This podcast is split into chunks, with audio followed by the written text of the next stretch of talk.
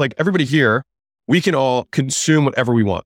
So we can fly on whatever planes we like. You know, you can fly private, you can stay in the nicest hotels, get the nicest Airbnbs, go out to dinner every single night of the week at the five star restaurant, at the Michelin star, and you can do that for the rest of your life.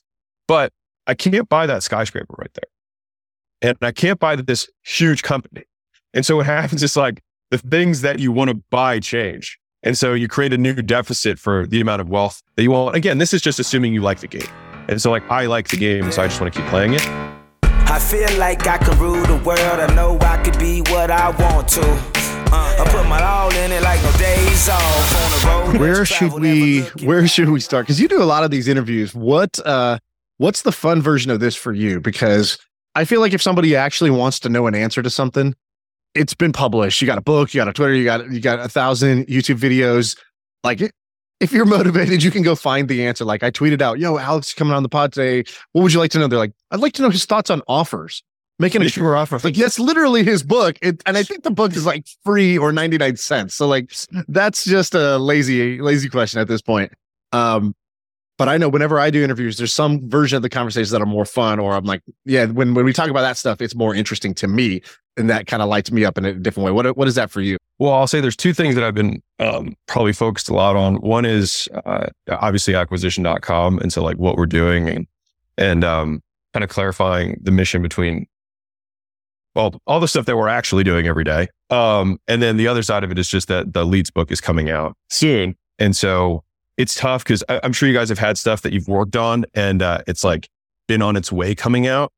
And all of your energy is going into writing it or building it or recording stuff about it. And then you can't talk about it because I don't want to, I don't want to, I don't want to talk about it all the time until it's like ready to, to go off.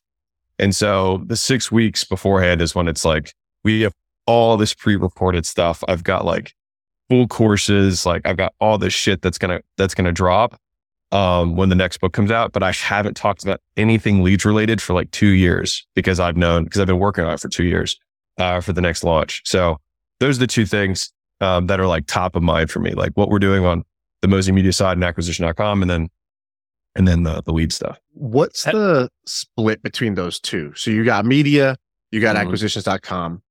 Give me the time split. So given on a given month, you know, what percent if there's a pie chart what are you spending on the, on the content versus acquisitions yeah. and then also on the money side like uh are you making more off the media or are you making more oh. off acquisitions what's this what's the relative difference between the two yeah we we lose money on media um so no we we don't make money i think i think between like adsense and if you consider book sales a part of that um but i give the book away for 99 cents actually amazon updated it because we re-uploaded it with like some fix and they wouldn't let us go below 190, which now makes all the times I said 99 cents, like people were like, he's trying to get us. It right. sucks. Anyways. Um, but no, I think the book does, um, the book does about a million bucks a year in profit in terms of like what it, what it makes. Um, and then, and then AdSense is probably like 500 grand a year. So it's like one and a half million. And that, that, that barely covers the media team. Uh, and so that's how big's the team right now? We've got 10 and then we've got vendors. Are you enjoying it? Yeah, I dig it. It's fun. Right now we do, I record one. So to answer your question, Shaan, about time split, uh, we do one recording day every 14 days. That's like the direct to camera stuff. And then, you know, if I do a podcast, like I got one of my guys here, Trevor, um, who's reporting, you know, our, our side of it so that they can clip this stuff later. So are you any ad hocs plus one, one dedicated day twice a month? Are you enjoying like the celebrity that comes with this? You know, getting noticed and things like that? Um, enjoy is probably uh, like, cause I feel like there's some people who love attention and there's some people who hate attention. I'm like right in the middle. You know what I mean? Like I was, I was purposefully, deliberately not public because I wanted to be rich and anonymous. And that was kind of like the mission for a long time for me. Um, and then now that we are on there, I would say that there are pros and there are cons of increasing, you know, fame or what do you want to call it? Recognition. Um, I think the pros outweigh the cons, but there are cons. Like what? Uh, you get weirdos. You know what I mean? Like we're, we have, we have security. You know what I mean? Like uh, we go to, like, I can't, I can't attend any event. Like I can't attend an event. Like I can't go to somebody's like small group meetup. Like I can't, like it's, it's very hard, uh, because I can't enjoy anything, uh, because I'll have a line of people who are, you know, asking for advice or signatures or pictures or whatever. And like, again, I am grateful as shit to everybody to do that. It's just like, it's a different experience. So I just have to, I have to, if I'm going to go to something, I go into it knowing that's what my experience is going to be, not whatever or whoever's on stage. Hey, let's take a quick break to tell you about our sponsor. There's no secret formula for customer service, but there is an all new service hub from HubSpot, and it's bringing service and support together in one platform so you can deliver the best experiences possible. You can free up your customer support reps' time with an AI powered help desk so you can easily support and grow your customer base. The secret's out. Service Hub is a game changer. Visit HubSpot.com slash service to learn more. Yeah, it makes yeah. the online experience dope, but it makes the real life experience less different. It's uh, different. Well, That's it fundamentally it just changes what the in person experience is. Like if I walk out, so like what's interesting is that I was able to, or I have been able to, to to mark how social media and like the the audience has grown by the number of real world interventions I had per unit of time. And so like I remember the first time I got recognized public, and then it was once a month, and then it was once a week, and then it was once a day, and then it was every time I'd walk outside the door. And now it's about five times or six times every time I walk outside. Um, I get, I get recognized. Um, and so like, I just imagine that that just continues to compound, you know, with time and with distribution. So it's just, it's different, but here's the pros. We get the best talent for our portfolio companies and for acquisition.com because so many people want to come here. Um, we get them for at market rate or, or below because of all the learnings that they want and the other people who are also pro players on the team. Uh, we get the best deal flow that's all proprietary. Companies that want to work specifically with us, they're not trying to exit to anyone or sell to anyone. They want to work with us deliberately to scale the company. So like I continue to do it because I'm more rewarded for doing it than I am punished for doing it. But there are definitely, you know, you get weird letters and you get, you know, weird attacks and things like that. Like it's just, you know, it's, it comes with the territory and it's to be expected. And so, um, for us, the pros outweigh the cons, but there are cons. I remember talking to uh, Tim Ferriss, and you could just tell from the outside, but he, I don't know if he's mainstream famous or not, uh, or if I'm in a bubble, but he's popular enough that he has all these people listening to him and all that stuff. But he, what the cool thing about him was he had high profile people and people who, like a lot of people who listen to you, you're like, uh, I'm thankful that you listen, but I don't exactly want to go hang out with you but he would actually have a ton of listeners who would reach out to him who are like, you know, like the Matthew McConaughey's of the world or, or some like football coach or Ryan Holiday has that too, where it's like someone who's like a big deal who you're like, Oh my God, you listen to me? That's amazing. I would, I, I would be honored to go and hang out with you. And he had, he had stories like that. And Shaan and I have had that a little bit where like some like business person who we both admire will be like, "Yeah, I heard your pod on this thing," and I'm like, "Oh wow, you listened to that? Has that have you crossed that threshold where you have people who you admire who are messaging you and being like, man, what you said was really cool. What's your, you know, I have a question about X, Y, and Z. And you're like, oh man, that's amazing. My heroes want to talk to me now. Yeah. Um, well, I mean, yes. Uh, I don't want to put anyone on blast, but like there have been some mega, mega influencers who like followed me and like hit me and they were like, dude, this is awesome. And I'm like, well, now I think less of you because you follow my content. So uh, yeah. big red flag there. You know, I, I told Leila the biggest red flag I had with her was that she was into me. Um, and so, um, no, I'm kidding. But, um, but yeah, like some NFL players that I used to like, you know, really look up to, like huge MLB stars, like, and, uh, like huge, huge podcasters that, that, you know, followed me. And, and, uh, yeah, it's been cool. One of the, one of the reverse situations is when I like, go to like see, I'm like, oh yeah, how is so and so celebrity? And I click and it says like follow back. And I'm like, oh shit. uh, but no, it's it's cool. I mean, it's it's it's surreal. I'm sure you guys have had it's surreal. It's very um well, I grew up like admiring Lance Armstrong. I'm I'm big into endurance sports. And one time I got an email and it was like, uh, hey, just to let you know, I love the hustle uh, and he signed it with Lance, and the you could tell it was Lance Armstrong by his Gmail. And I was like, I don't believe this is really Lance Armstrong. If it is, here's my phone number. Call me right now. and he, he, he called me within like three minutes, and I was like, he called. And he goes, Sam, what's going on? And I was like, Lance, is this really you, father? And then, yeah, and I and then I, I had a couple other athletes holler at us, and I remember thinking like growing up playing sports, I would have killed to have yeah. an athlete like this recognize me, and I could never achieve the athletic greatness enough for them to acknowledge, you know, my talents. And then now you just take this total like outside path and you get to it. Or like one time we had like this was really weird, but like the lead singer of Linkin Park, uh, Mike. He like tweeted out that he likes our pod and the hustle, whatever. And I was like, oh, that's sick. Like I never, I would have wanted to have met you, but there's no way I could have gone down this normal path. But if we went this weird way, we finally kind of met. And I found that to be very strange and awesome. Yeah. It's sort of that, uh, be so good they can't ignore you as a general advice for life. Uh, like whatever, whatever you want is on the other side of you being so good that you can't be ignored. At Uh, anything. Ex- at, at, at, at anything. And also, um, like it doesn't have to be, I think that's kind of what you're saying, Sam. It doesn't have to be the thing you expect. Right. Um, like, oh, you want, you know, you, you want to meet Warren Buffett someday. You don't have to be a stock picker. That's not, that's probably actually the least likely way that Warren Buffett's going to want to, going to want to know you. And in general, you shouldn't really pick based on what they want. You should just pick based on the thing you can actually get so good at that you can't be ignored. And, uh, it's hard to do. Obviously that's hard to do, but it's like more of the, it's more of the right guidance than uh, than many other p- bits of advice you could take as, as far as like a north star for how you're gonna like you know what you're gonna go for. Right, exactly. Um, and so anyway, it's cool that we're all kind of like seeing that in reality uh, Wanna- come true. Are you enjoying acquisitions.com? Because I know when we first talked to you, I think you were maybe only a year or two years in. Yeah. You're relatively new. I think you had just sold um, Gym Yeah. Launch. Are you happy with like, uh, is it what you thought it was going to be? And do you actually like doing it? And by the way, explain what acquisitions, Yeah. what, what that is. Yeah. And so it's acquisition.com. The reason I, I emphasize that is because there's somebody who bought acquisitions plural.com and it's just a not, it's not me, it's a different company. But acquisition.com um, is our portfolio of companies. And uh, so I'll give the, the, the TLDR in 90 seconds. So I uh, had a chain of gyms, took that, licensed the IP to 5,000 locations, started a supplement company to sell through that distribution base, and then started a software company. We exited all three of those companies in 2021. Uh, we'd taken about 40 million in distributions prior to the exit, and we sold for 46.2 million. And the software company I did separately or sold separately in a strategic deal that was all stock.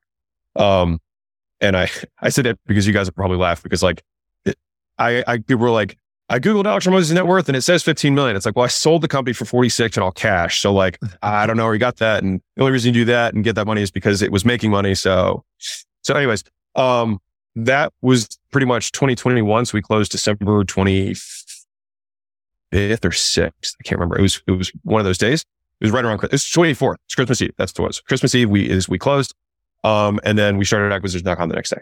Uh, and so that was when we like, we made our kind of declaration. At that point, though, I'd already made three uh, minority investments uh, that had done really, really well. Uh, and that's why I wanted to make that kind of my next big thing. So if you started it the next day, that means you kind of had this idea cooking. So what was Yeah. the what was the genesis? Why did you why did what made you realize, oh, this is what I should do next? I should buy these Yeah. minority stakes in in companies like the one I just built, and I should get this domain name, uh, which I assume you had to buy. So Yeah. wh- how were you so ready to do that? What was the thought process? So, um, during COVID, because obviously gyms were affected by COVID, uh, you know, we took a hit, but we took a major hit. We were still profitable, but it was, uh, it was a big, you know, it was hard. Um, and so to kind of get some space, because there wasn't a lot, like, I couldn't do more. You know, I mean, there was, you know, I mean, like, obviously we, you know, we, we pushed things harder, but like I was on above the business enough that there was nothing, I, I wasn't, I wasn't going to do anything. Right. Um, and so I kind of just needed to take my, my mind off things. And so, by by happenstance, uh, a guy who owned a photography, a single photography studio, um, made his way on my calendar. And in the first, and this is not how you do this, everyone. Like, do not do this. Uh, but I was actually still taking some calls for Alan because I wanted to do some like testing. And this was before I had a big brand. So I was just kind of like founder talking to customers to get an idea of what was going on. But he knew me enough from just like, I had written a small book in the gym space called Gym Launch Secrets that he had read that book like loved it, applied it to his photography business. And he took a sales call through my software company because he knew I was taking the calls. Mhm. and so he hopped on and was like, I have no interest in your software. He's like, but can you please give me 20 minutes? And I was like, sure, man. All right. And I just liked his vibe. And so anyways, we ended up doing a deal. Uh, and so we took a minority uh, percentage of the business and um, that business, I think had done 1.6, they were doing 1.6 million a year at a single, single location, uh, which is pretty awesome for a tiny like photography studio. And he had, I think he had taken, and this isn't all the book clearly because there's a million things, but he had taken some of the concepts from Gym Launch book, applied them, um, and it had grown the business a lot. And he had an agency uh, for photographers to kind of like do the same model for them. right? And so we were having a conversation, um, and he was like, "Yeah, I did exactly what you said, and all the photographer studios add four hundred thousand a year uh, to the top line uh, when they use our thing." And I was like, "They add four hundred thousand a year?" He was like, "Yeah, on average." And I was like, "Okay, uh, how much are we selling this thing for?" And I, he was like pennies, and I was like, "Okay, so um, let's not do that, and uh, let's own them all." And so that kind of pit, so he actually, and this is where like the, the trust factor of what like the inbound deal flow, which is what I love about acquisition.com is that we have a lot of trust. And so he actually shut down a business that was making him, I think, 500,000 a year uh, in profit, uh, that agency side and shut it down to zero. Uh, because he like believed that he believed me enough to, to go all in on this other direction of private ownership of all the locations. Hey, let's take a quick break to tell you about our sponsor. It is a podcast that we want you to check out. It's called D2C Pod. It's hosted by Ramon Berrios and Blaine Bolus. It is brought to you by the HubSpot Podcast Network, the audio destination for business professionals. And this is a podcast about all things direct to consumer, D2C. It's e commerce stores, it's how you optimize your brand. And they're talking with founders, marketers, and the platform creators about all kinds of things that you need to know for D2C, you know, website conversion, paid ads, Facebook ads, consumer trends, email marketing.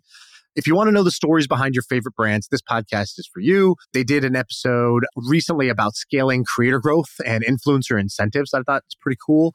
So check it out. Listen to D2C Pod wherever you get your podcasts. And so, um, as of today, and that was 2020, as of today, we have 36 locations um, in that business, you know, just 30 plus million a year. Uh, and it continues to grow by one or two locations every month. And, And, so, and what's what's that business do? Enchanted Fairies. So it's children's photography. Right. Dude, that's insane. And you, so when when we last had you on, I saw I went to the website and I was like, okay, cool. What what are the acquisitions? Great. What are the what they acquire? And I saw Yeah. basically like Enchanted. uh, Enchanted Fairies, and I was like, okay, Yeah. cool. They're doing like the, the gym launch playbook on this other space. That makes a lot of sense. And if I go there today, there's still those same companies. So how come you're not putting Yeah. new acquisitions up there? Uh, I assume you've made a bunch of acquisitions, like you know, in the last 24 months or whatever. Uh, why Right. not put new companies up there? You're pretty open about other stuff, but th- in this case, you're not putting them Yeah. up there. And then also, uh, let's start with that. Yeah, main reason so there's two big reasons why we're not public about the acquisitions um, number one is that it's my brand has grown to such a degree that like if i say hey this business is awesome and it and it has a national ability like enchanted fairies is less of an you know like unless you're in one of those 30 markets and also my audience isn't like moms with kids so like it's it's it's t- you know it's it's arm's length enough that it doesn't affect the business but as you can imagine a lot of the businesses come to me are business services and uh, they're you know they're national, they're international, whatever companies. And so like me endorsing uh, a company would five, 10x the company overnight. And so that comes with a couple things. One is that I haven't negotiated those deals with a brand endorsement included. If I include a brand endorsement, then I own majority. I'm not gonna like I'm not gonna risk my face on something I can't control. And so these are most of the most of the investments we have are minority. We do have a majority investment as well. Um, but that was one that came in as a minority, and then I just bought more of Excel of the business. Um, and it was uh, up our wheelhouse. Um, the second thing is that if we were to exit those businesses and I had done an endorsement in a minority position, then guess who has to go with the deal? Me. Right? Like I would, as an acquirer, if there's some massive influencer that's associated with the brand, like he's not getting out in a deal. And so our whole goal is to build value in the in the business so that the business is sellable and more valuable. Um, and we use my face to bring deals in. And so that's why I've been really, really tight lipped about um, the businesses. How many deals have you done so far? We've done, right now, we have 11 portfolio companies. Is it all your own money or you raised a fund? No, it's all private. It's all mine.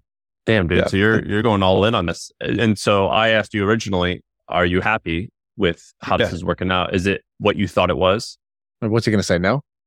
Well, yeah, it could be so- like, well, he's like, well, I, did, I, did, I didn't realize like uh, this is actually just a mostly a due diligence game, um, and Yeah. I don't know if I love Let's ask that. I mean, d- what's the worst part about it? What's something you didn't kind of? What's a downside you didn't fully respect up front? So I think there's like knowing something and then experiencing it are two kind of separate things. And so like I know that in a minority position we have to use soft influence to to to to try and move things forward. Um, I know that, but I would say the the most difficult part is is is half listened to advice. And so I'll give you an example. So if I say, Hey, we think that this operator in your business blows and we need a new operator, person says, okay.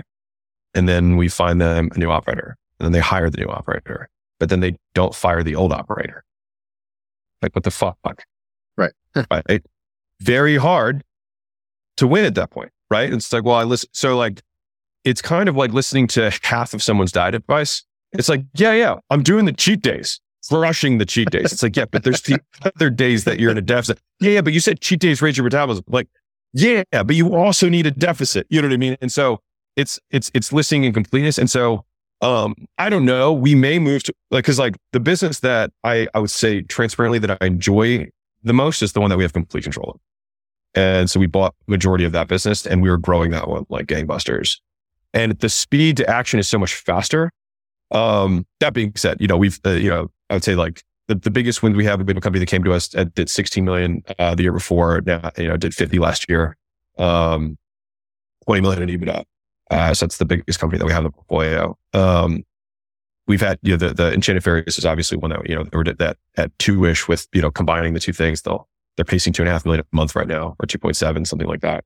Um, so we have some, cut a pretty big ones. ridiculous deal, right? Like I had a friend message me that was like, dude, Hormozi's playbook is uh, obviously amazing, but he's like, this deal that they offered us, he's like, I don't know who would take this. And, uh, uh, you know, he's like, there's, uh, he, I don't know if this is actually the deal or not, but he's like, basically, it was like, no money. We'll give you no money, but we get ownership abo- if we grow it above X. So it's kind of like, uh, I, th- I think sounded like more of a risk, risk free strategy in a way. But, Mhm. um, uh, Uh, is that is there a standard deal structure and is that it where you're not putting capital in you're basically saying give us the equity we guarantee we grow by this much and if we don't some i don't know some some clawback We've iterated it honestly a bunch of times. So one of the one of the so this is a, to answer your question, Sam. Like probably even more poignantly now that we're getting into it. One of the hardest things about like the investment cycle is that when you're making a product, right, you're, or you're trying to sell a service, you can ideate it, create an MVP, pitch it, see how it goes within like 60 days. Like the whole like the whole thing, soup to nuts. You can you can do that whole cycle 60 days. For deals, it's like you can think of an you know an idea for a deal structure it takes 90 days to six months to close the deal. And then it might take a year to see even just like some preliminaries of like, how do we like this structure? How does it work, et cetera. And so like, I still feel like we are most in our infancy in the deal structures that we have. So like, uh, in terms of no money in, there are deals we put money in. There are deals that we don't put money in. It depends on the deal. Um, like the big one for money is it depends on what the need of the business is. So like if we're opening up a lot of brick and mortar locations, like we're about to, I think we might have actually closed today or tomorrow, uh, on a, a 28, uh, location chain. Um, that one requires capital to open more locations. So that one, I'm like, I know where the capital's going. I see what the returns on capital are. Let's go. Right. If it's a national based service business, so let's say it's, uh, you know, mortgage sales, like they don't need, there's no capex. Like they just need recruiting. They need guys. Right. And that's how, that's how sales gets increased. And so like, that's where that's where where does the money like where's the money going and what is it used for? Like what I don't want to do is just like someone got to go buys a mansion after I write a check. Like that's not the goal here. Like the goal is that we're both together wanting to grow this massive thing. Um, and so it just really depends on on what the what the nature of the deal is. So that's number one. Um, in terms of uh, how we structure them, uh, originally I had more of a grand slam offer type thing. Now it's just much more straightforward. Of like we were you know we we're equity holders in the business. It's, it's interesting because it's actually gotten less cute and less clever as time has gone on. Like it's just much more like, this is our deal.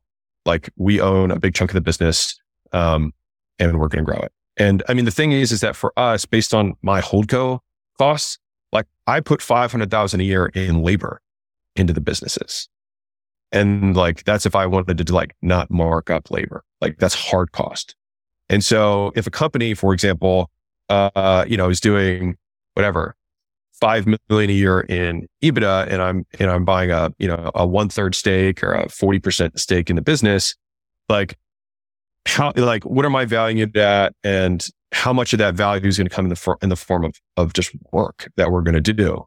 And so that's where, that's where the valuation and how much cash in, et cetera, kind of becomes more like per deal, uh, basis. But yeah, so the long story short is one is soft influence has been something that I've been learning. We may in the future just do more majority deals.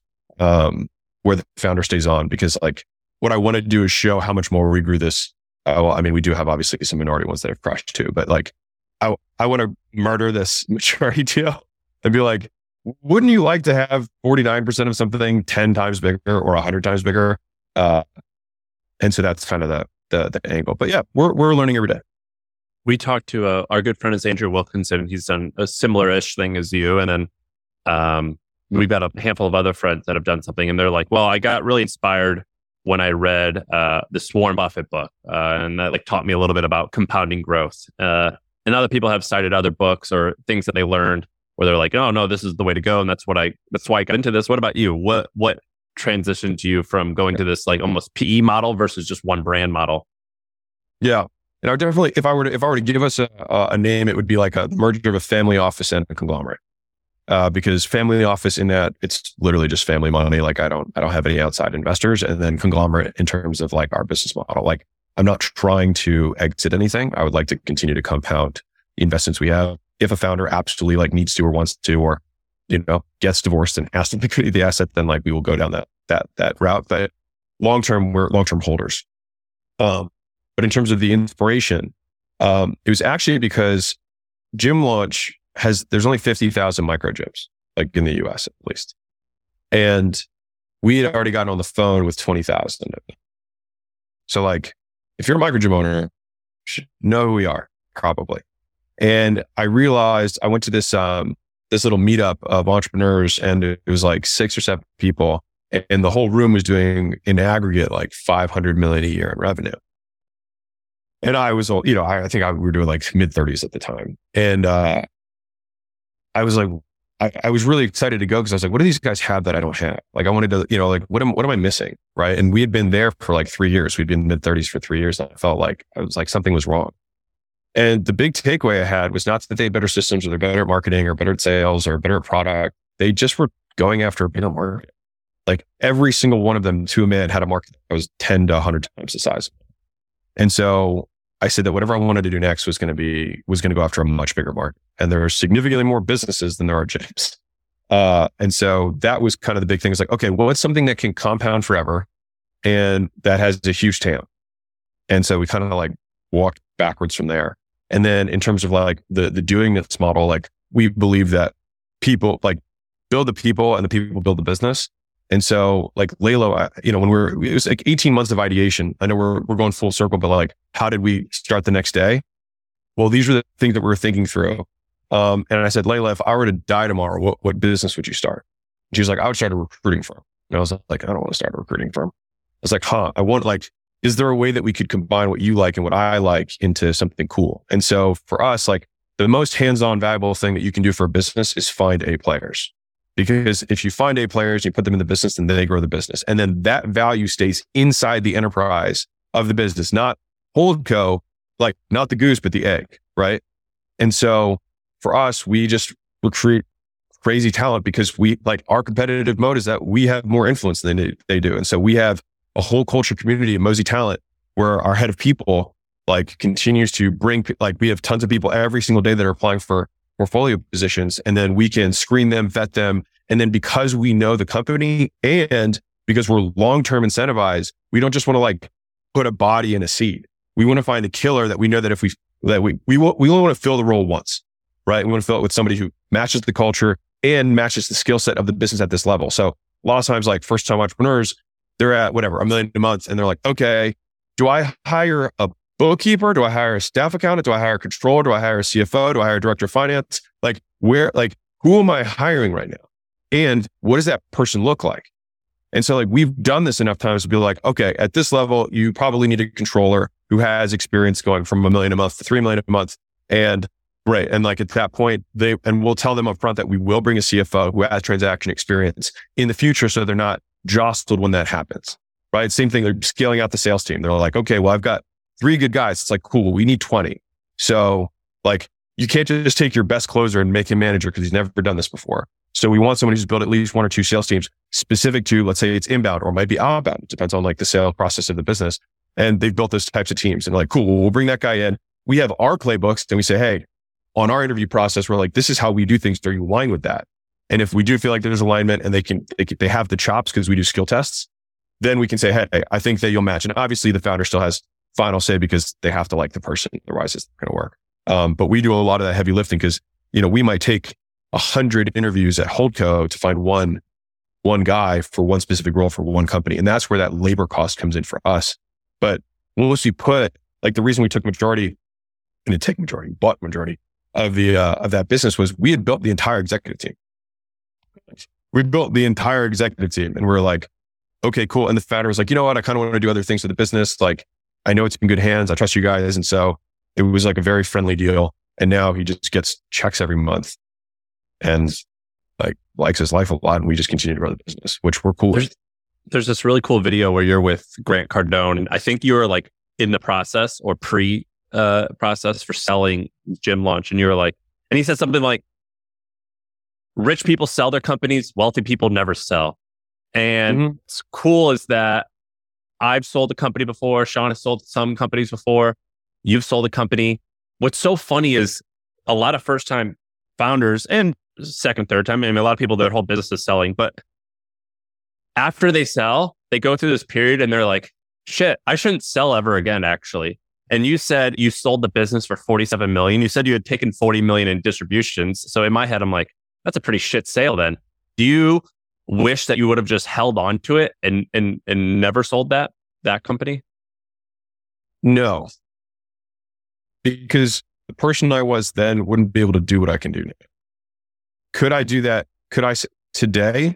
Would I hold on to it? Yes. But I don't think I could have done it then. And so a lot of the reason, like transparently, if I had, I got more credibility from selling Gym Launch at 46 and it was valued at 150 before COVID. So to your point, it was a shit sale. Um, but I was done. I was emotionally done with the business. I just didn't want to do it anymore. I still own a third of the business. So like when they crush the exit, the next exit at 250 million, I'll still get my hundred million dollar check from that. Um, but I was, I was emotional. I'd moved on. And uh, my big thing is like all my friends, all my close people were like, dude, you sound depressed as fuck. Like you're not interested. And I was like, dude, I want to do this new thing. And they're like, dude, you light up when you talk about this new thing. And so, um, I actually walked away from the deal during the deal process and then came back. Uh, and so like, yeah, it was not like, it's funny because people give me a lot of, I, am glad you brought it up because a lot of people give me praise for that, but they don't have context. Like it what, like, you know, we had done, we had done 30 million in EBITDA the two, the 24 months prior to the deal. So like, you know, selling at 46.2 is not like, like I, I told them I needed to be public about the number because I do know that the vast majority of people don't get it. Um, and that that's, that is enough to give me credibility for fucking TikTok. Um, but it's not like the transaction itself isn't necessarily one that I'm like proud of. I'm proud of what we built and that the, the company's grown 40% since we sold it. um, and so they're going to kill on that deal. But now that I also understand how debt works, which I didn't understand that like, again, this is like knowing versus experiencing. Like I understood that they were going to get debt, but when I realized that 80 or 90% of the money that they put in, they then just immediately pulled right back out, leveraging the company's books. I was like, well, shit, I could have kept the whole fucking thing and gotten 90% of the money, not personally guaranteed, and de risk myself. But would that have created the same story of something that is sellable from a personal brand perspective? And I think the answer is no. And so, um, I don't regret the sale. I think the sale was required for that step in my journey. I think that now because we have the credibility. Like no one cared that I had taken 40 million in distributions. No one gave a shit. Like it didn't matter. Like the day I sold, my neighbors were like, "Oh, I saw you on Forbes. Like congratulations." So I was like, I was richer before I did the transaction. like I was wealthier before that point. Um, but like it allowed us to do acquisition.com because I don't think I could have because my my brand was still so I was still the CEO as far as people were concerned of that company. And I needed to have that space so that I could create acquisition.com. Shaan, yeah, would you have done? What do you think? Would you have done that? I, I think he explained it beautifully. I think he explained it exactly beautifully and honestly, which was that two th- two things he just said that I resonate deeply with me. One, this is the last thing you just said, which is to have what you want. Sometimes you just need to make space. And so this is like uh, I learned this through relationships. Uh, you're dating somebody, you kind of they're not exactly what you want. They're not bad. There's nothing wrong. There's nothing terrible about it. So most people just stick with it for years and years and years, and then they're kind of like well, if there was like a much better option, then yeah, like I would feel more comfortable just like going being single. But I, I've always been very quick to just if I know this isn't it, I'll break up. I don't need to have another great option ready uh, or or or like shown to me to make it real. I know that if I make space, then great things can appear. And it, sometimes totally. you just got to do that. Like I've taken like when we sold Bebo, it was the same thing. I had I had been doing this thing for six or seven years, and the business was doing okay at that point. and thought, you know, but in my heart of hearts, I knew this is never going to be massive. And we had all gone into that business with the basically like, yo, let's do something massive. So by other people's standards, it might have been a good business. By our, our own mission, it was going to be a failure. I knew that. And so it was when I was out with a friend and he was like, I don't get what you're doing. And he's like, you just need to shake things up. And, um, you know, th- I was shook. I couldn't sleep. I was like, he's right. Like I've been doing this for too long. I need to shake things up. And so I went into our our investor the next day and I just said, um, I think it's time we change things up. I said, I need to change things up. I said, you, uh, you know, if you want to keep going, uh, I will help you hire a CEO and you can take, have somebody else take this over. I'll give you back my shares. I don't need a thing from this. Like I, I, I will do whatever I can or give me 30 days. I'm going to see if I can sell or I'm out. Like those are the, this is either way in 30 days, this is going to change for me. I've, I've just decided to make space basically to, for something. He's like, well, what do you want to do next? And, uh, I was like, I have no idea. He's like, well, no, really. Like, you know, usually people when they're, you know, they, they come to me, it's because they already kind of lined up something else. I was like, no, honestly, I have no idea. I just know that I need to make some space. And so uh, that part resonates with me. And also the idea of like, you, like when I look back now and I'm like, oh, like before I sold our company, if I didn't, if my company wasn't going to be the next big thing, I would just shut it down, literally just turn it off, take a zero on it. And then I just started looking around and uh, I learned this word acquihire in Silicon Valley. I was like, oh, people just sell failing companies. And then I learned like, you know, the asset sale. It's like, oh, you could just sell the code and the assets. Like, wait, who are these buyers? And I didn't even really understand what my options were. And so when you talk about basically, I could have refinanced I could have just refinanced based on the business assets, took 90% of the value. I felt that same like stupidity later, but like that's life. Life is basically looking back and being like, I was such an idiot. And that's how I mark years of time, not by like the calendar days, but by number of times I look back and say, God, I was so dumb. I didn't even understand this. I was sitting on something I didn't even really under, I didn't really un- know what I, sh- I now knowing what I know now, I know exactly what I should have done. And at that time, I didn't even, I wasn't even aware that I was making a mistake. Well, the difference yeah. is like, I think that we all, uh, us three actually have done where we are tacticians. So like I understand how to grow shit and I understand like you build this page, you do this thing, uh, you write these words, here's the customer, you talk to him, whatever. I think that the the gap you have to bridge is becoming a uh, from tactics to strategy. And I used to like make fun of all my buddies who are in finance. I'm like, dude, you're just like an Excel monkey. You don't know anything. Like you just this stupid fucking hedge fund and maybe it makes money, but you don't know shit. And then I realized, like, when they talk about debt and stuff, I was like, I'm not going to pay attention to any of that because I think that's stupid. And then I realized how it starts working. And I'm like, oh my God, that's the strategy. So it's like, that's the strategy. And that, and I was like, oh, I used to think I'm, I've got good vision. I understand how this shit works. And then I realized how money worked a little bit more with debt and borrowing other people's money to do this and like taking money off the table and all these like terms that I kind of heard about, but I didn't exactly understand. I realized, shit, if I'm going to be like really good at my job, I, I got to be good. I got to understand the tactics. You really also have to understand the strategy, which Alex, it seems like you're actually now, now you get the strategy of how money and business works, not just the tactics, which the whole hundred million dollar offer book, which uh, I read, I think it's awesome. That's mostly t- tactical, but the strategic shit is what you're saying of like, oh, you can borrow other people's money and to do this. That that's some big picture shit. Yeah, without a personal guarantee. So, because a lot of people are like, why do I put debt on the business? Because I don't want to risk that. I was like, you are not risking it. Like the, the business is risking it. And if you're willing to do a sale for X, it's like, well, are you willing to do, uh, like, because the business is going to take the risk on either way. I mean, depending on the acquire, but if you're selling to private equity, like I know you have a lot of uh, a, a bigger tech audience, but I probably have a bigger like, uh, like cert, like I would say everyday business audience. You know, guys who have massive roofing businesses or you know a huge chain of you know teeth whitening studios. You know, like just just those types of businesses are the ones that tend to to follow more of my stuff, and like that's usually going to be a roll up or a private equity acquire for the most part, right? Maybe a strategic if you like have another big teeth whitening chain that wants to buy you, but like that's about it. Um, and I, I think I, I resonate with what you said, Sam. I always thought those guys like, I was like, you don't even understand business. And I, to a degree, I actually don't think they understand business, but right. they understand the macro level of business. And I think where you get really dangerous is when you know both. Because totally. you can play both games. Like you can, because what they do, they do almost purely inorganic growth. They try and staple shit together that, okay, well, we bought four companies that do, you know, 3 million in EBITDA. And so now we have 12 million in EBITDA and we're going to have some equity arbitrage and we're going to be able to sell this thing. Financial engineering. Yeah. Saddle them up with debt. And then it's just, then it's just a math equation. Like it doesn't even matter about growing the businesses, but it's like, what if you do that and you could also triple all the businesses? And then like, that's when you create these like breathtaking home runs. And that's kind of what, I mean, that's what we're trying to do with acquisition. And I don't, I don't have, I don't have a, I don't have a, a huge need for more money unless it's a, a, a, an enormous, like there's nothing I can do. I'm, I'm, have you ever, have you ever Felix Dennis's, uh, like, uh, How to Be Rich? I think yeah. that's the name of the book. Yeah, we love the it. First, like, we talk about that table a lot, like the comfortably yeah. poor, you know, uh, comfortably rich. Then you get to like rich, rich. It super resonated with me. It's like I'm the I'm the the comfortably rich, but like not the super rich, not the like. So I like everybody here, we can all consume whatever we want. So we can fly on whatever planes we like. You know, you can fly private. You can stay in the nicest hotels, get the nicest Airbnbs, go out to dinner every single night of the week at the five star restaurant, at the Michelin star, and you can do that for the rest of your life. Like you, your personal needs as a human being are satisfied. But I can't buy that skyscraper right there. And I can't buy this huge company. And so what happens is like the things that you want to buy change. And so you create a new deficit for the amount of wealth that you want. Again, this is just assuming you like the game.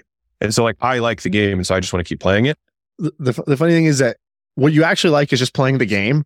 And if you just said, well, I'm rich enough, then you'd have to stop playing the game you really love. And so instead, you start to come up with like things you want that in actuality sound a little bit silly. It's like, actually, I don't even think you want that skyscraper or to buy that. You know, I, I don't even think that's actually what motivates you. It's just that I, I'm actually peak loving the game right now. And the game only works if you care about the score. And so, yeah. you, you, know, it, it is impossible to to enjoy that. You can't play the game if you've said, I've already scored the maximum number of points. Then the game becomes kind of silly. And so it's funny. Like this is with all of our friends. It's like, well, why are you doing this? Don't you, you kind of got enough money, man. And it's like, yeah, but I don't have enough enjoyment. The enjoyment that game is infinite. And the thing I enjoy the most is playing this game. And, um, you know, I'm, so I'm going to continue playing, but in order to do so, I have to like construct these silly, like dreams that, that are, I'm not even sure I really care as much about as far as just playing the game. Dude, that was huge. And, um, as a side note, it's like, if you think there's there's kind of like I feel like two ways you can create a deficit, right? So one is like you can create a financial deficit by saying like I want this thing, it's costs a billion dollars, and so I need to go make a billion dollars. There's my deficit between where I am and where I want to go. The other side is what I was saying, like when you ask like what are you like excited about? Because I know you said like what are the worst parts, but like I'll tell you what's what's good right now is that we have finally separated Mozi Media, which is basically like my my Leila's personal brand and like the the content we put out. I would say the books kind of fall under that, like the courses, the books, all the materials we give out to um, to Mozi Media. And so what we originally were saying when we started acquisition.com is that the mission was to make real business knowledge accessible to everyone. Like that was the, that was the mission of the, of the company. And that is still very much the mission of Mozi Media. What we realized is that Holdco's team, so like our ex consultants, our, our people who, who recruit talent, our heads of sales who build out sales teams, our heads of marketing who build out marketing departments and marketing functions, our head of customer success who build out product and the client experience, et cetera. Like those people didn't really resonate with making business uh, education accessible to everyone. Like that wasn't actually like what their mission was. And so we got really clear on what the mission of acquisition.com is, which is, and this kind of came organically. So it's like really exciting for me. Um, but one of the things I've always envied about Elon is that like every company he gets involved in basically saves the world. But like what, like he finds a way to tie the mission of what he's doing to saving the world. It's like even Twitter, he was like, free civilization needs free yeah. speech. And it's like, boom. I was like, man, how did he take a, a meme platform with, with tweets of uh, arrogant dudes, you know what I mean? and turn it into a, you know, free speech for civilization. Like that's where I think a lot of his genius is. Um, and so for us, I was like, what's that thing? And so we have the external gap of like, yeah, I want to hit the billion or whatever. Um, but I think the internal one is that we want to build a company off of praise and not punishment. And so we have this huge thing in terms of how we try to build things is like, you can punish people or you can praise them. And we believe that you get more performance out of praise. Now you look at Goldman Sachs, you look at JP Morgan, you look at McKinsey, you look at Bain, you look at these massive companies, even some of these like huge ones. And it's a lot of people are like, man, it's a toxic, toxic work environment. It's really hard, blah, blah, blah. And so those are usually punishment driven cultures. And so we want to, and so what's, what's happened is like by doing that, that has aligned all of our holdco team in terms of how we want to build these companies. And the billion dollar Alex mark is basically irrelevant because like to really win by their standards, we need to build something that's 10 or 50 or 100 billion. You know what I mean? And that might take the rest of my lifetime and it'll probably happen after I die. But if we can do that, then we can prove one thesis, which is like people want to work and most environments are set up to punish people. And all you do is you raise the bar of what it takes to not get punished. But what happens is people churn out of work, they burn out, they hate their jobs, they hate their lives. And I think that there's a better way. And Leila and I are, are going to try and dedicate the rest of our lives to trying to prove that. And so that is the mission of acquisition.com and what we do with the companies. And we can show that that is not just like floofy stuff. And I think if it were just Leila, it'd be a woman driven thing. People like, oh, it's a girl who's saying you should be nice to people. But I think I, given how I look, how I talk, I can probably deliver that message. Um, and it may take the rest of my life to do it, but like I haven't felt like fucking amped about anything in a long time. The last time I was this pumped was when the mission of Gym Launch was to take the gym industry from its knees to its feet because the average gym owner takes home $36,000 a year in personal income, um, and has like maxed out credit cards and has like 18 days of cash on hand. And I was like, I want to fix this. And what ended up happening is like I, cause I wasn't emotionally mature enough. Um, I took enough licks from people really close to me, both clients and employees, um, that I just like, I just needed to put distance. Like I had 17 different people who worked for me try to start their version of my business. You know what I mean? I had, uh, clients try and, st- you know, like start their, like, because it was a, it was a business based on consulting, right? It was a consulting business. So like once you had kind of the models, you could in theory try and compete with us. Now, no one has succeeded. Um, but it was enough that I was like, dude, you were bankrupt and like, and like on the brink of divorce and you used all the stuff and then like you scaled to three locations and sold them and now your family's financially set off and like now you want to attack me? Like it happened you enough from your knees times to your feet, and then you kick me. This is how I get repaid for this. well, that's how it felt. That's how it felt. And so i wasn't i like i think now i can handle it a lot better. But at the time i just like i felt so disenfranchised. I just felt hurt honestly because i really poured my soul into trying to fix the gym industry. And so when i felt that way we created space and then it just became an asset we owned and that's why i was open to selling it um, but like I haven't felt like that until now. Um, So- and maybe it took two or three years for us to, for me to refine what that big mission was. But that's something I can get behind. Like that's something I'm fucking amped for. It's so funny you mentioned the Elon big mission thing. Like this guy, uh, he did it with Twitter too, which was really funny. And then uh, while he was doing that deal, news came out. It's like, oh, Elon Musk impregnates like this woman who worked for him, and he's like, yeah. and he was like, he's like overpopulation, uh, underpopulation. Like we we were we were at risk of population collapse. It's actually the biggest risk of all. And he's like, I'm just doing my part. And I was like, this guy, Yeah. Teflon Don. Like, how did he get away with it? He spun that shit like a like he did a full like 540 on that thing, spinning that to be like, actually. Actually, I was also saving the planet with that one too. I You're was like, welcome. I was like, You're this welcome. man. You're welcome. Like what's that thing they call it where it's like just like the male male bullshit like the abilities for some some men to just absolutely bullshit their way out of everything and uh elon's got that like he is the world he is the world leader in that I think there's Yeah, yeah, yeah. wisdom in it though. Like in terms of like, because even thinking if I wanted to create a stronger narrative, because like I'm already amped about this narrative, but like I would just look up stats on worker involvement and talk about how like it's the end of, of work and until until unless something changes. And so it's like we're saving work. Yeah it it's all what story you're telling yourself because Yeah. then, then you'll tell that story to others and if that story serves you then then great i mean i think i personally i think this is the silicon valley like uh what like PTSD or whatever, where it's like anytime I hear a mission statement, I'm like, just Yeah. shut the fuck up. Like, tell the truth. You want to make money. Great. You want your own life value to increase. And you realize that in order for you to get that value, you had to create more value in the Yeah. world. And so you identified some people that needed something you provided that value in spades, whether that was dentists need better software Yeah. or that's, uh, you know, the world needs a social network or we want to send disappearing photos back and forth to each other's phones. Like, um, you know, Yeah.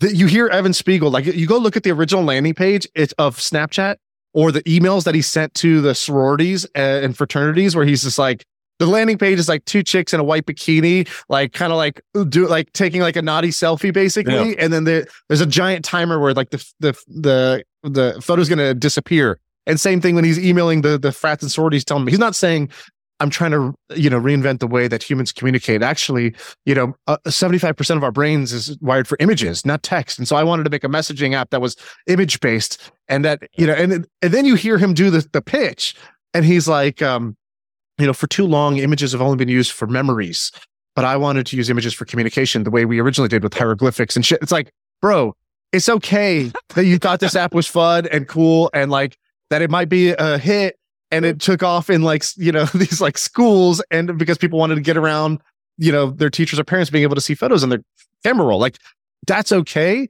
And uh, but they always do this. They always tie it back well, to some now giant, the word is uh now, now it's the D word. It's democratize. Oh yeah, know, yeah, yeah. like we're going to democratize access to private limos. Really, yeah. Uber like, and then uh, of course, what does it become? Right as the marketing teams get in there and the consultants get in there, they're like, we're, we're our mission at Uber is to make transportation as readily available as running water.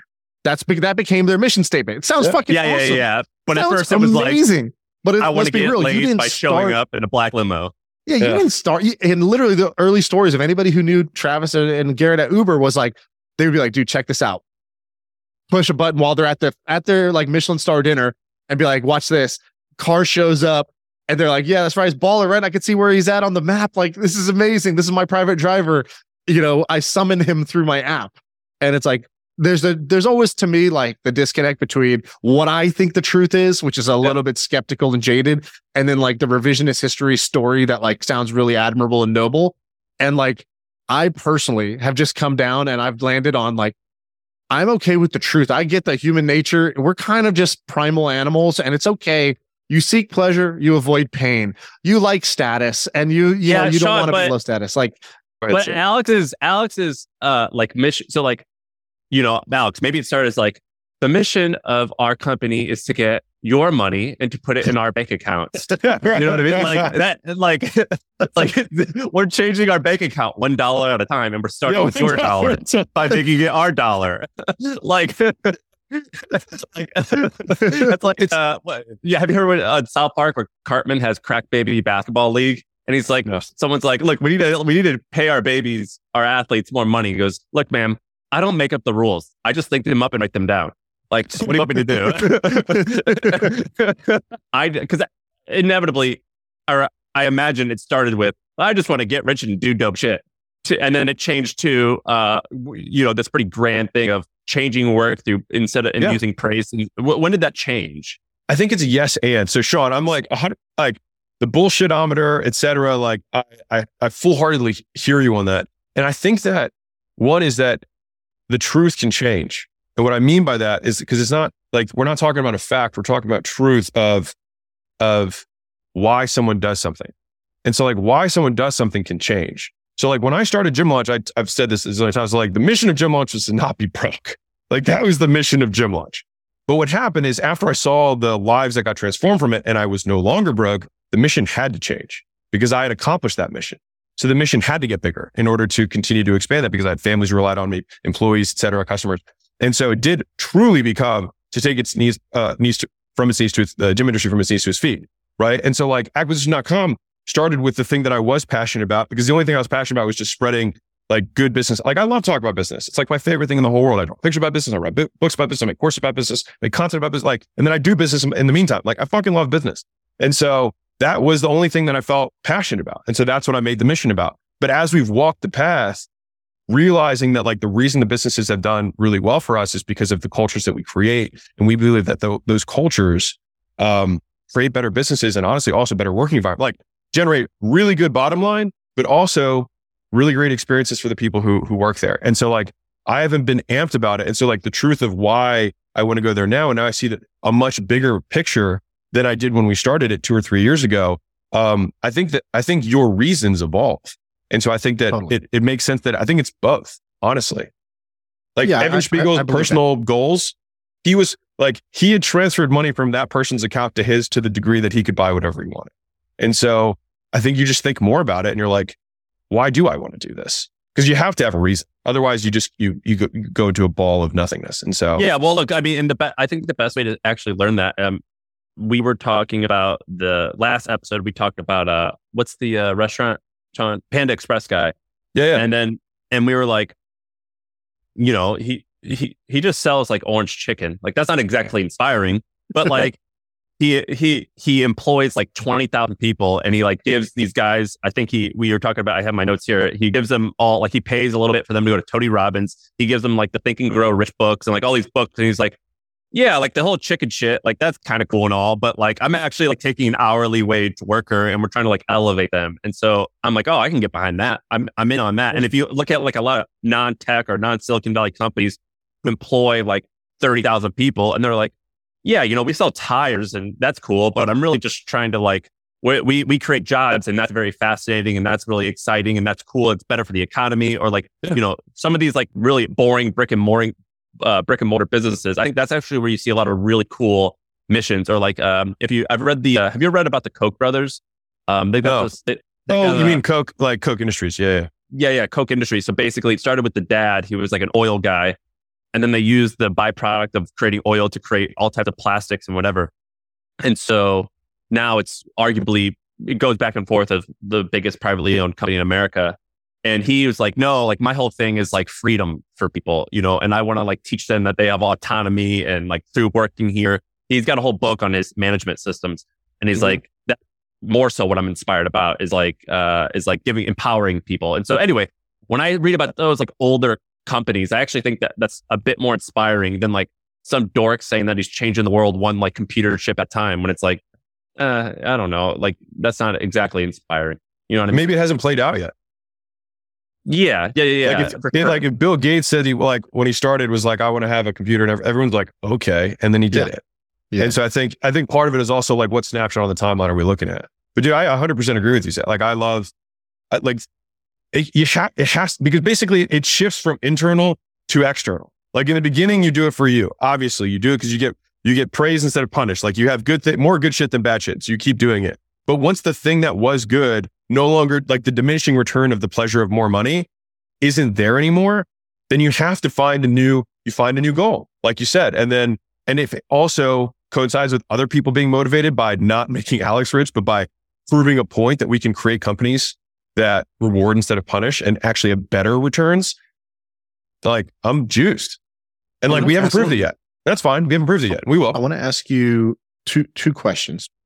The first is around people you admire. So we talked about the Panda Express guy yeah. on our just on our own last episode because we were yeah. featuring it was like crazy rich Asians basically was the theme of the episode.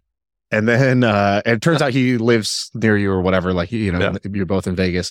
Um who are some people that you admire? So um I always find this interesting to hear who kind of like stands out and why uh, for, for, for different folks. So who are some people that you admire, either past or present, you know, people that you've met? Um, because I know that this kind of like getting famous on YouTube thing opens up a bunch of doors. You meet a bunch of cool people that like you otherwise you expand your circle of people you you, you get to know um, through this yeah. stuff. So who are some people that you admire? Well, I definitely admire Andrew Payturn uh, from Panda Express because they're a married couple who built this whole thing and they didn't, they never took out outside money and they've owned the whole thing privately. They have 2,600 locations. They do 3.7 billion a year with 27% net margins and they take $935 million a year in personal income. And I think that's only possible because they have created a new vision for what they wanted the company to be about, which is about their employees. Um, I am inspired by Warren Buffett. You know what I mean? I mean, I, I, I am because of the long term mentality that he has and he built Berkshire Hathaway and in some ways, I feel like he he built it. He's like a beautiful life story of like just believing in the power of compounding and patience, and like that's what I feel like his virtues are that he's demonstrated in rational decision making. Um, I would say that for us, it's like if we can build something like that, but just with our own our own spin, our own zest, which is around praise not punishment, and building companies that like we can win by their scoreboard, but we do it our way. Um, so that's the, the, the Warren angle. And um, I mean, I admire Elon a lot um, a ton. You know, just like what we were talking about earlier, like his ability to see vision and connect to a larger mission. He's seen, he's been able to masterfully do that in every single company he's been a part of. Um, and his track record's incredibly fucking impressive. Um, and he just continues to like defy the laws of like what seems to be like normal or possible over and over and over again. And so I think just like how he just like stares into the abyss and says like, let's do it. I think that's something that I really, really admire. Um, yeah, obviously he has flaws like all of us do, but I think he also has been really good about like owning his flaws um, and being public about that he's just a human. And I think he may create a new model for how big public CEOs run. And maybe that, you know, maybe we're in the beginning of, of that world. Um, and, uh, I think on, the totally other side of the coin, I think I admire what like Mr. Beast has done from a personal branding perspective. Um, I've been able to, to get to know him really well. Um, and, uh, and Jim's, Jim thinks really big and, uh, has a t- tremendous work ethic. And I think seeing the merger, like seeing where all these things are, like Elon has been able to build a personal brand. And, you know, in a lot of ways, like if you're a fan of Elon, you want to buy all of the things, but he just happens to have enormous monetization vehicles. Um, and to your point, Sam, about like how they use like, yeah, sure, we make tires. Yeah, sure, we sell orange chicken. Um, like I, in a lot of ways, I see like all the companies that we have in acquisition.com is like, yeah, of course we transact, we build businesses, but like the reason we do it is this. And I think that's, um, really dope. And so that's, that's like, those are probably the, like, if you were to, if you were to mix, like, what are the things that I'm drawing inspiration from at Current? It's a, and if you look at what we're doing, it probably would make sense to see all three of those as the three biggest kind of influencers. You got like Mr. Beast on personal brand side here. You've got Warren Buffett on the investment side, and then Elon from like the big vision. And I feel like those three things are probably where I draw the most inspiration from in terms of like our day to day and what we're trying to do. What's interesting about you is that you're pretty good at you're very catchy. So like the whole knees to feet thing is is pretty awesome. Um, and then uh, what was the line for your current company? It was uh, reward versus punish. Yep. Uh, you're pretty. Uh, yeah, we would have beat them. We would have beat them at their game, and we want to do it our way. Well, you said we want to beat them on. We want to use their scoreboard, but do it our way. So you've got. You're quite lyrical. Um, you've also done a few. Uh, there's like actually a handful of things that you've talked about very uh, like casually that I've caught on to that I really like. So, for example, you say uh, you say dessert. What do you say? Dessert every day or never something? skip dessert. Never skip dessert. And then you also because your whole like dieting thing is you eat all of your protein earlier on, and then Yeah. you're like, all right, now I have uh, I, fat and carbs. I we can go big on those. Uh, and like you've done like a few things outside of business that I find like almost more impressive, or I actually use on my daily life more so than your business stuff, which I actually found is pretty funny. Um, you also have, I don't know if you've seen this, Shaan, but if you Google, like, there's this like 23 year old Alex who does a thing where he's like, I'm going to do a bulk over the next like eight weeks. Yeah. And he has like before, during, and after photos. And like that stuff I look at significantly more than a lot of your business stuff. I find that some of your fitness uh, and diet stuff like Yeah. more interesting and applicable in my day to day life than the business stuff. Um, I'm shocked I that like this for a living for like I like I I joked about it in the comments once. I was like, people like admire our like quote, my way of thinking about things in business, and I was like, for a decade, I did that with fitness. I just don't talk about it because everyone feels entitled to opinion because they have a body, and Well, I just thing- and I hate I hate getting into the they're like, well, what about salt? I'm like, dude, just fuck off. Like, just Well, I, you know, what I mean, like I I have so little patience for it because I'm like, look at you, and like, if you were more in shape, and by the way, no one who's been more in shape than me has ever criticized any of the content I've ever. It's just like people who are wealthier than you never say shit about business advice. Like about, you know, I mean, like no one ahead of you ever shits on. Well, the cool thing about it is like I, I use the fitness analogy a ton in business because I'm like, well, it's hard, but it's simple in that if you lift this much weight and eat like this for a year, you're not necessarily going to look like Arnold or be lean or whatever, but you're going to be pretty good or better than where you are now. And you just got to do it for like two years and you got to like be fairly strict about it. Um, so like that's why the carryover uh, is, is quite fun watching you do both of those things. I appreciate it. Yeah. I mean, simple, not easy. I feel like it's the, it's the fucking theme of, of so many things like fitness, nutrition, marriage, business, like simple to do or simple, simple to understand conceptually, very hard to do. What's the uh, simple, not easy for marriage? I mean, I think it's, it's, it's reward more than you punish. I mean, it, it actually comes down to that. So like, okay, if I want my wife to scratch my back more, I have to wait until she scratches my back of her own volition. And then I have to reward her immediately. And then she will want reward more. And so she will do it again. Very Pavlovian of you. Well, yeah, I mean, I think we're all that. You know what I mean? I think uh, fun- fundamentally, there's three things you can do when anyone does anything around you is that you can punish them for doing it. You can ignore that they did it or you can praise them for doing it.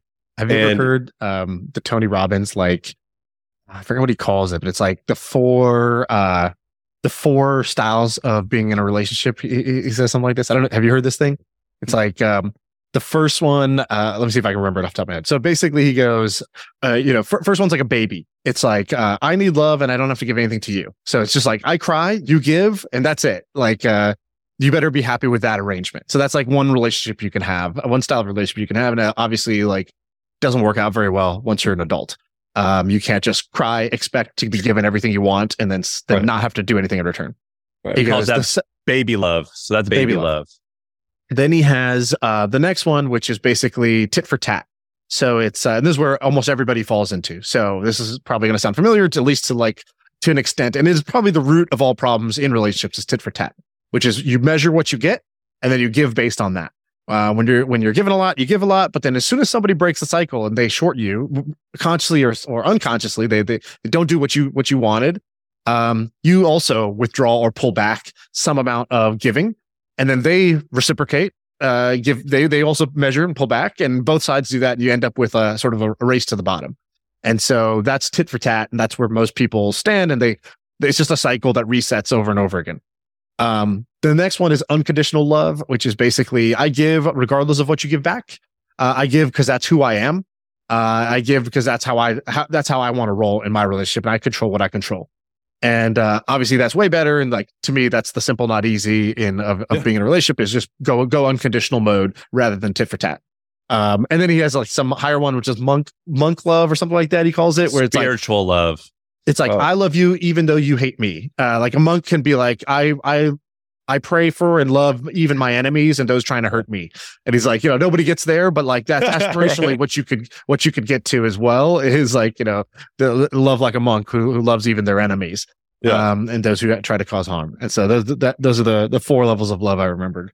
Alex, do you ever so like I saw this video of you the other day and now everyone's like giving you a hard time or they're just teasing you in a good way about like your outfit because you wear the same clothing all the time. And So you made a funny video about it and you go instead of just saying, "Oh, it's comfortable." You go, "Dude, I'm just more Darwinian than them.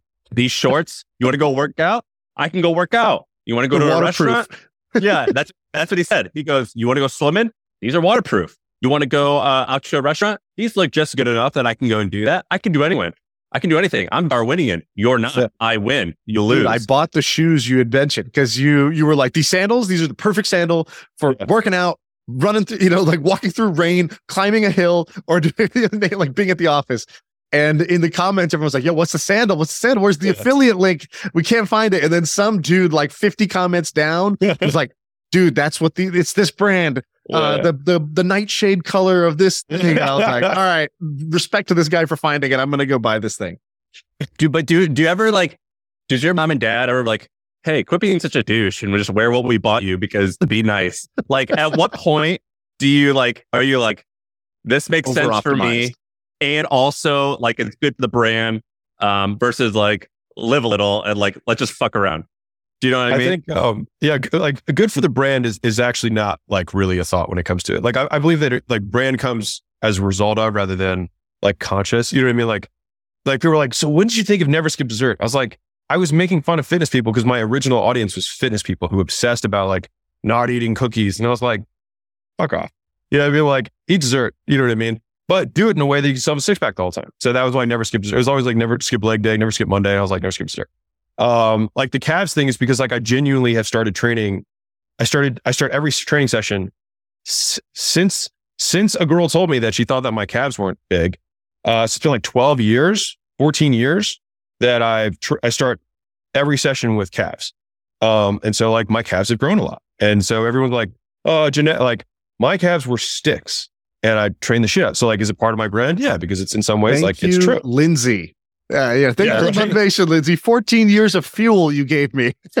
and and it's the the outfit thing is actually because my it's my content team that wanted to make content about it because they're like, dude, you're fucking maniac with this. Like, I feel like people should know this because everyone who knows you like in person knows that like like when they walked in for like almost a year and a half, there was stacks of shoe boxes, and I would wear different shoes for a day, an hour a day, a week, and they kind of graduated to like if they're good enough, or I can walk around the apartment, then I'll walk around for their day. If I can walk around with them for a week and I still like them, and most of them never got there. So I have a few finalists that got to that point, but like I think I just like obsess about making things better. Same things like if I do end up doing a uh, you know, if, if there's a good enough company that does no strips, like I'm going to iterate the product a bunch of times until I think it's absolutely untouchable.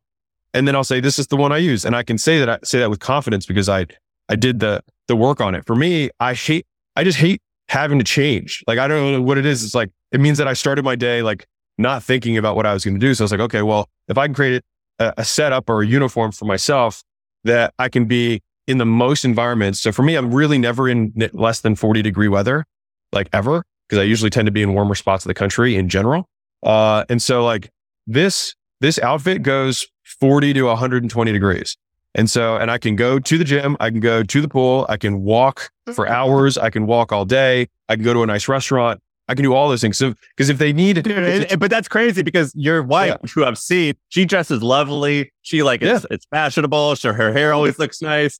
You know what I mean? You like just said it goes 40 to 120, like a like a car goes zero to 60 in under 20 seconds. like this flannel, this jacket right here, this thing goes 40 to 120.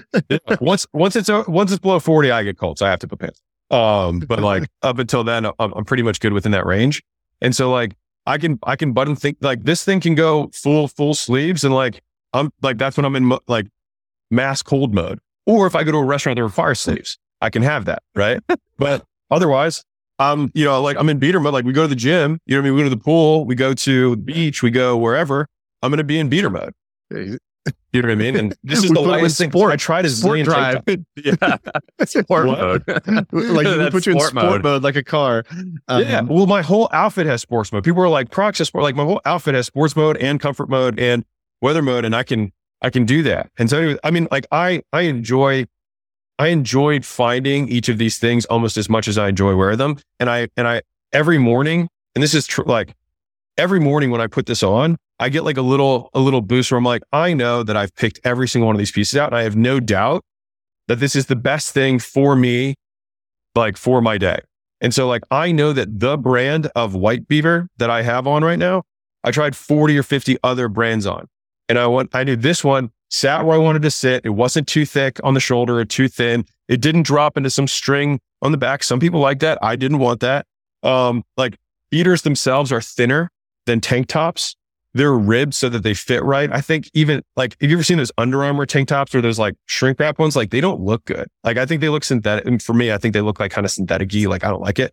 I like cotton better. Um, and so like it was just a number of iterations. Like if I talked about the shoe, I could tell you a zillion things that I looked at. Like, I mean, I just, I, I have like an Excel sheet that like, I thought you would have. I have a few friends like that. I'm not as extreme, but I like buying and testing uh, like a ton of stuff. out. I Yeah. think Shaan did. Shaan wears uh, ordered like 20 of the same shirts. What products? This is actually interesting. This is. I don't think this is like too inside baseball. But what products and brands uh, do you obsess with and love, like uh, in your daily life?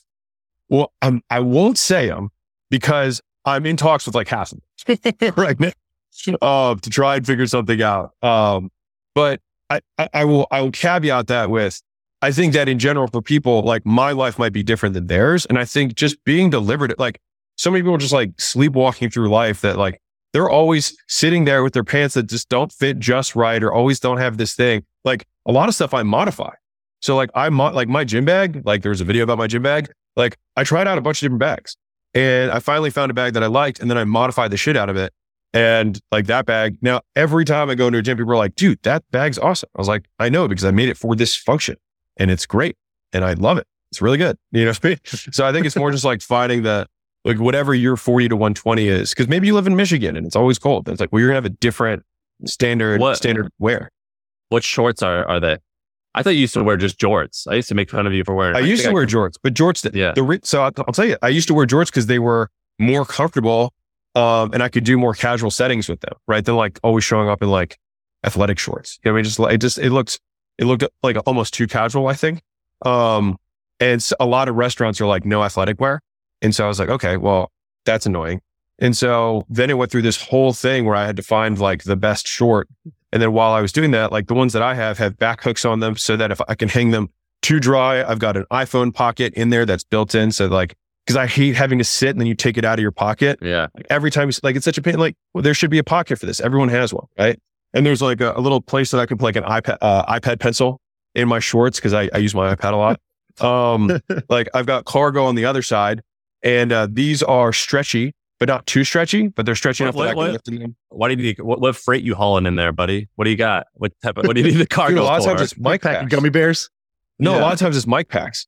So a lot of times it's mic packs because we're getting report- like right now my mic packs in my cargo pocket. Um, but like I could fit a water bottle in here if I need it. Um, or uh, or a hotel key, like hotel keys there whenever we're traveling. Uh, or I use my Nicorette because I chew Nicorette, so I'll have Nicorette in my pocket if I go on a podcast.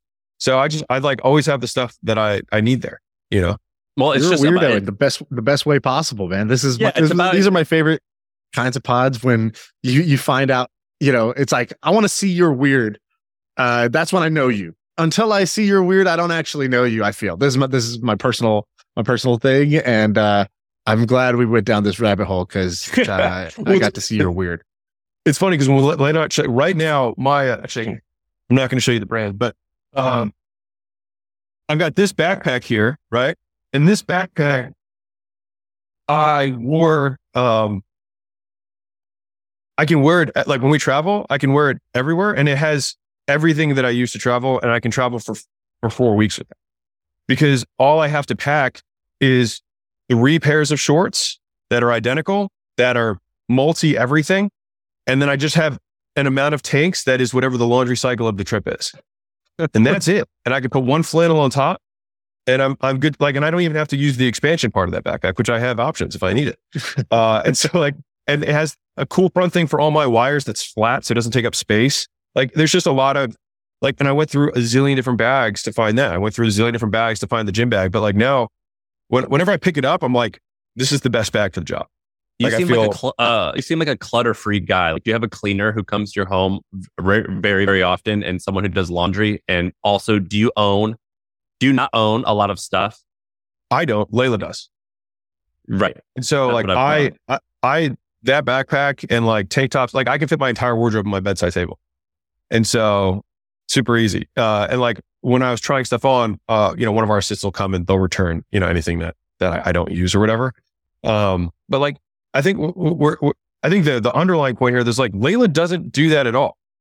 Like, cause that's like, that's not real. Like she doesn't like that at all. Like she grew up really poor, always wanted to have nice, nice clothes. And now that she can, she loves wearing nice clothes and she feels good wearing nice clothes. And she gets hit up by, by the designers to like go to the runway things because she, she wear like one piece of her wardrobe is the entire cost of my wardrobe. Like one piece, like a top. What Um, the best uh, way you spend money for you personally? Like not like a business investment that uh, you know you're you think it's a great ROI or you get a bunch of joy out of it or it's like uh, dope for you. Um, that is, let's say, not your content team and not like something that's directly in the business. Yeah. I mean, I would say JSX is, is wonderful since it's in the Southwest. So it's a, uh, it's like semi-private flying. Yeah, Uh, I fly and with so- that. It's pretty good. Oh, it's great. I mean, it gives you, so like I, the only reason we fly private is because it saves time. It's the only reason we do it. Like, and you, a, not- a lot less hassle. But JSX allows you all the benefits of private flying. This sounds like a fucking JSX plug, but it's really good. Um, and a ticket's like 300 bucks when it would normally be like 50. So if you want to fly JSX from Vegas to Salt Lake or Vegas to Scottsdale or Vegas to, to LA, um, it's 300 bucks. It's nothing. Right. And you really, you walk up to the plane, you get on the plane and then you walk off the plane. Like that's it. You know what I mean? Like it's, it's just like private. There's just a few other people there and private flying, in my opinion, has the most benefit for the shortest travels and the least benefit for the long travels. Because like long travels, you want to fly as high as possible, as fast as possible. The bigger, pl- you know, the bigger the plane, the better. And, um, and by percentage of the trip, you know, the, the going through security and dealing with the hassle, if you have a five and a half hour flight, five and a half hours versus like seven hours of, of transit doesn't like the day's screwed. Like it's kind of like it doesn't materially change a lot. But on a short travel where you're going like sub, I would say sub two hours, like you can, you can double the length of the trip or triple the length of the trip by going in reverse, cut it in half or by a third by flying private. And so that's where I feel like you get the, the highest marginal benefit. It's also the cheapest uh, private flight to the shortest ones because it's by hour. So that's kind of like when we, when we, when we go back and forth and uh, usually the only times we'll fly private is if we can't get a direct uh, JSX flight. We um we'll we'll wrap up in a second here, but last time you were here, Shaan asked uh, a question about your portfolio, um, and I want to follow up on it. What's your portfolio looking like in terms of like your um, both your private investments as well as like what are you doing with your money? Are you keeping it in equities, bonds, cash? I think last time you were super heavy cash, if I remember correctly. Or Yep, all maybe it treasuries. was yeah, that's what it was. It was treasuries. You're like, I'm almost entirely treasuries. What's it what's it looking right now in terms of like a if you could do like a pie chart and percentages? Probably still half treasuries. Except now they're a lot Uh, better than before. Yeah. So we're probably half treasuries, probably have a quarter in just like indexes. Um, and the other quarter is in private companies. So pretty simple. Yeah. Probably not by value. And over time, that, that treasury part is going to continue to decline as we do more and more deals. Um, but yeah, I, I still think that like, I mean, I don't know what the future looks like. So I like, I, I tend to like having lots of cash. Like I feel good. I, I never want to not be able to do a deal that's going to 10X because I don't have cash like that. Like the, the cost of missing the 10X is well worth the quote inflation that I'm suffering for the difference between the treasury yield and the inflation cost. And you, I would imagine you probably don't own a car, and you, you seem like you'd be. No, we own, so Leila has a has a one of those H2 uh, electric Hummer pickup trucks. oh my gosh, that's hilarious! Yeah, the huge Yeah. one. Yeah, you massive. She she was like. I want it. I was like, okay. I was They're like, actually you know, it's not really my brand cool. to do that. Mine would be if it were me, I would have a Dodge Caravan. that was like all blacked out, tinted windows with the TVs. You know what I mean in the back, like sliding door as I pull up. Uh, that would be more my my my style. And are you renting? You're renting still, or do you own that place? Uh, no, we we actually just bought we just bought a place. Um, we we were renting for a couple of years, and then uh, Leila found one that she was like, "I want this one." So I was like, "All right, get it." So I'm actually so we uh we just moved today, actually, or yesterday was the official move. So that's why my background is now my office closet. But we're actually retrofitting a closet here, um, to uh to be my office. Dude, I heard that uh, Derek from More Plates, More Dates. I had heard a story. So he basically started the his whole video thing when he was, you know, no, no one, and he just had a shitty apartment.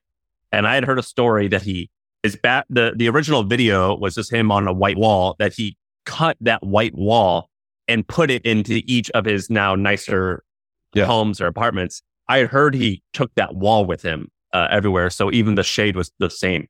Um, I don't know if that's true, but I had heard that and I thought that was pretty funny. I, I I'm a big believer that like Derek obviously knows what he's doing. Um, I just always just want like if I move, you guys will like my background will change, and you'll know that like something has changed in my life. You know what I mean? Well, he's way more private than you. yeah, he's uh, way more private. He doesn't want anyone to know his last name, etc.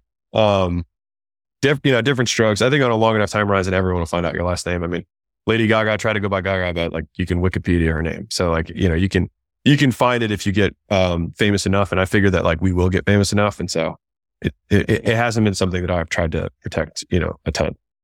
Well, thank you for uh, coming on again. You, um, if you go to our YouTube page, My First Million, you're actually like the I don't know what they call that video, but you're like our main Yeah, page It was like video. the pinned video for a while. yeah, and it's like a quote of like I've come to the conclusion that I just like to work and I don't like when people ask me why am I working all the time or something like that. but uh, thanks for doing this again, and uh, uh, we really appreciate it. No, th- I mean, thank you guys for having me on, and thank you to the audience for maybe making a request to have me back on. So I I, I appreciate it, and it, it, it means a lot to me. So uh, thank you guys for just being awesome hosts in general. Awesome. Well, that's the pod. Yeah.